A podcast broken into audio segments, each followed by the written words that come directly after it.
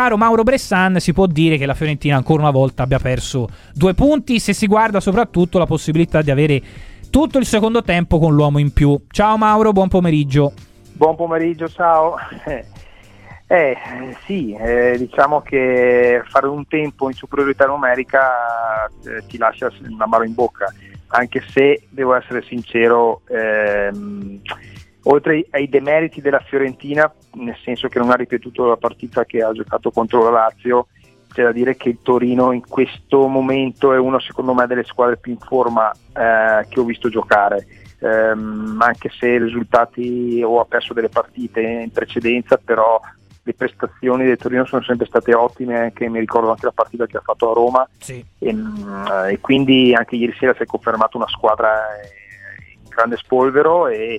e la Fiorentina è rimasta un po' così, eh, non, non, ha saputo eh, reagire a questa marcatura a uomo tutto campo e, e, non ha dato, come hai detto bene te, adesso ho sentito un pezzettino eh, continuità, continuità, una grande partita che ha fatto con la Lazio. Questo se stiamo qui a parlare penso sia uno dei principali difetti di questa Fiorentina di quest'anno. Anche perché eh, il paradosso, Mauro, è che se si guarda sulla carta l'occasione di avere un tempo con l'uomo in più è indubbiamente ghiotta. Se poi si guarda il secondo tempo, eh, si ricorda quasi di più quel contropiede che poi si è concluso con quella parata di Terracciano su Bellanova che di clamorose occasioni della Fiorentina. Ci può essere il colpo di testa di Bonaventura, ma insomma, con l'uomo in più era lecito attendersi un atteggiamento, forse anche delle contromisure un po' diverse, no? Sì, sì mm, io mm, come ho detto prima, il Torino comunque anche nel secondo tempo eh, fisicamente sta molto bene, mm-hmm. sta meglio della Fiorentina attuale eh, in questa partita diciamo, ma anche nelle altre partite ha giocato veramente bene e, mm, e si è chiuso si è chiuso ovviamente con un uomo in più, in meno e è ripartito in contropiede, eh, quindi ha creato anche un, un pericolo lì e anche altre male situazioni che potevano venire fuori. Eh, la Fiorentina eh, ha dimostrato ancora per l'ennesima volta che eh, quando una situazione tattica si prospetta in questa maniera e che è capitato anche in altre partite di campionato, mi aspetto qualcosa in più da, da chi sa fare eh, l'uno contro uno, che salta l'avversario, che crea superiorità numerica. Purtroppo anche ieri Sottili, Conè che è entrato dopo, poco Nico Gonzalez, soprattutto sugli esterni, non c'è stata mai questa, questa caratteristica vincente, diciamo, e questo quando trovi delle, eh, delle, delle squadre chiuse che si difendono bene, se non hai eh, degli uomini con quelle caratteristiche lì e poi fai, vai, fai difficoltà a trovare azioni da gol. Insomma, ecco. Mauro, pensando eh, appunto al prossimo appuntamento, poi torniamo anche sulla conference, però eh, Italiano lo ha detto a più riprese, lo ha ribadito anche in una recente intervista a Sport Italia c'è la sensazione che davvero, quantomeno ad inizio stagione, eh, ci fosse un occhio di riguardo verso il campionato e verso il tentativo di migliorare il risultato degli ultimi due anni, cioè un settimo e un ottavo posto. Però vedendo lo stato di forma della Roma e quello che hanno fatto Bologna e Atalanta in questi due terzi di stagione, tu vedi davvero una Fiorentina in grado di ricucire questo strappo e di migliorare un settimo posto che comunque può essere sempre messo in discussione da chi in questo momento è alle spalle della Fiorentina, come Lazio e Napoli? Guarda, un mesetto fa, un mesetto e mezzo fa quando parlavamo dicevamo che la Fiorentina cioè, si poteva giocare ovviamente un, un, posto in Europa, guardare anche magari in avanti e migliorare magari anche quello che ha fatto l'anno scorso. Eh, questo dipendeva dalla Fiorentina e da, da quello che dei risultati e delle prestazioni che poteva fare, ma dipendeva ovviamente anche eh, dal, da cosa facevano le altre squadre. Se le altre squadre stavano a guardare o eh, avessero fatto dei risultati non importanti, la Fiorentina doveva approfittarne. Ora stiamo qui a ragionare che la Fiorentina non è continua, fa una prestazione positiva, un'altra un po' meno, mentre le altre squadre, vedi la Roma, da quando ha cambiato, come esempio, come hai detto te anche l'Atalanta, anche, anche il Bologna, eh, è da un po' che stanno facendo prestazioni e risultati. Quindi questo diventa più difficile perché vuol dire che i concorrenti eh, non hanno dei, delle pause come puoi avere te e eh, che hai fatto nelle ultime partite. Poi, oltretutto, come dire, eh, la differenza banalmente e semplicemente mi viene da dire, la fanno anche i giocatori. Eh, diventa un po' complesso immaginarsi che con Osimen eh, il Napoli non possa un minimo rigenerarsi. Insomma, negli ultimi mesi abbiamo visto un Napoli senza Osimen è tornato Simen due gare, quattro gol. Poi con il malcapitato Sassuolo che ha tutti i problemi del caso, però in questo la sensazione è che anche su Belotti forse si sia messo un carico di aspettative che il recente passato di Belotti, mi viene anche da pensare, Mauro non, non poteva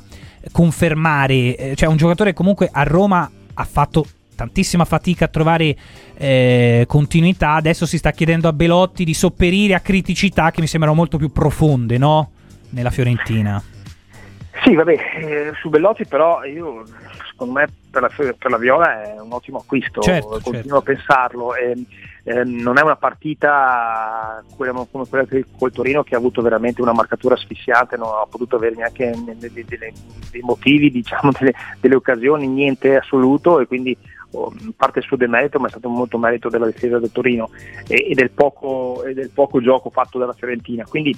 ehm, penso che comunque eh, sia un giocatore che può far bene, l'ha dimostrato anche con la partita con la Lazio dove ha fatto un partitone,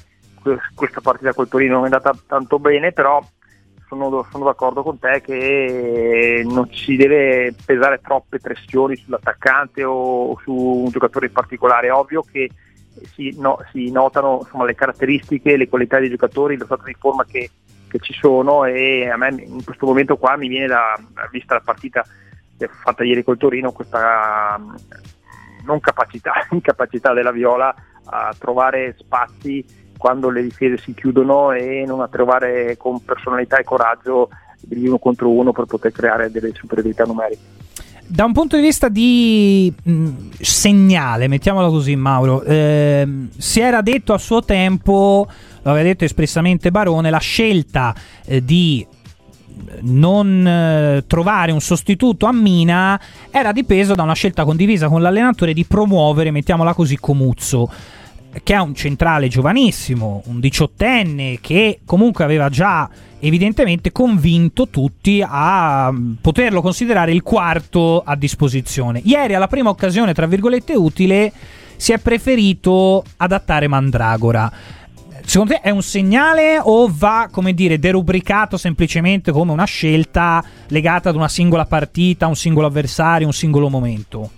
No, vabbè, ieri penso proprio eh, va derubricato come, come scelta eh, perché in quel momento lì la Fiorentina è superiorità numerica, l'italiano ha preferito mettere un centrocampista dietro per spostare il gioco perché ovviamente si pensava che, e, come è andata anche la partita poi, che la, la Fiorentina, il Torino arretrasse un po' il baricentro e quindi un difensore in meno con cioè Mandrago ha messo eh, come, come, difensore con un ruolo da centrocampista è una scelta dovuta a questo fatto qua. Penso che se fosse stato inizio partita ovviamente non avrebbe fatto questa scelta italiano. Eh, in chiusura Mauro la considerazione che ti faccio è su come la Fiorentina eh, si deve secondo te approcciare a questo, diciamo così, a questo bimestre, a questo trimestre dove avrà eh, il campionato, le semifinali di Coppa Italia, andate e ritorno con l'Atalanta e l'appuntamento in conference. La sensazione è che ripetere un anno come il 22 come il 23-24 sia il 22-23 pardon sia eh, sfidare un po' la, la, la, sorte, soprattutto perché la Fiorentina non ha come l'anno scorso una posizione in classifica ormai archiviata, è ancora in ballo per provare a migliorare. Eh, tu credi che sia però arrivati a marzo la Fiorentina in grado di gestire tutti e tre gli appuntamenti davvero al 100% o che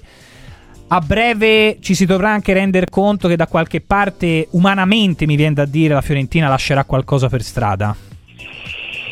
Ma eh, il futuro lo dirà questo. Ovviamente in questo momento qua la Fiorentina, ma anche italiano, penso che eh, deve fare il meglio ogni partita, guardare una partita alla volta, tutte le competizioni sono importanti, è un pregio essere, eh, lottarsi le coppe europee come posizione di campionato, è un pregio arrivare eh, avanti le, in Coppa Italia, avanti in Conference League, quindi eh, la Fiorentina deve crederci e deve ovviamente trovare questa continuità, questa, questa personalità di approcciare le partite, c'è un'identità, c'è un gioco, i giocatori devono essere un po' più convinti, ovvio le caratteristiche non si possono cambiare qualcuno deve fare di più e poi dopo sai quando arrivano risultati, arrivano situazioni, la stima dovrebbe aumentare e, poi dopo quando si vince, si fa bei risultati, si è tutti contenti e si è sempre più coraggiosi. Eh, deve succedere questo, a oggi non, può, non possono sicuramente decidere quale, quale, quale competizione dar più gas rispetto a altre oggi sono in avanti con tutte e tre e devono cercare di fare il risultato e pensare partita dopo partita. Mauro, grazie mille, sempre un piacere, alla prossima. Grazie a voi, buon pomeriggio.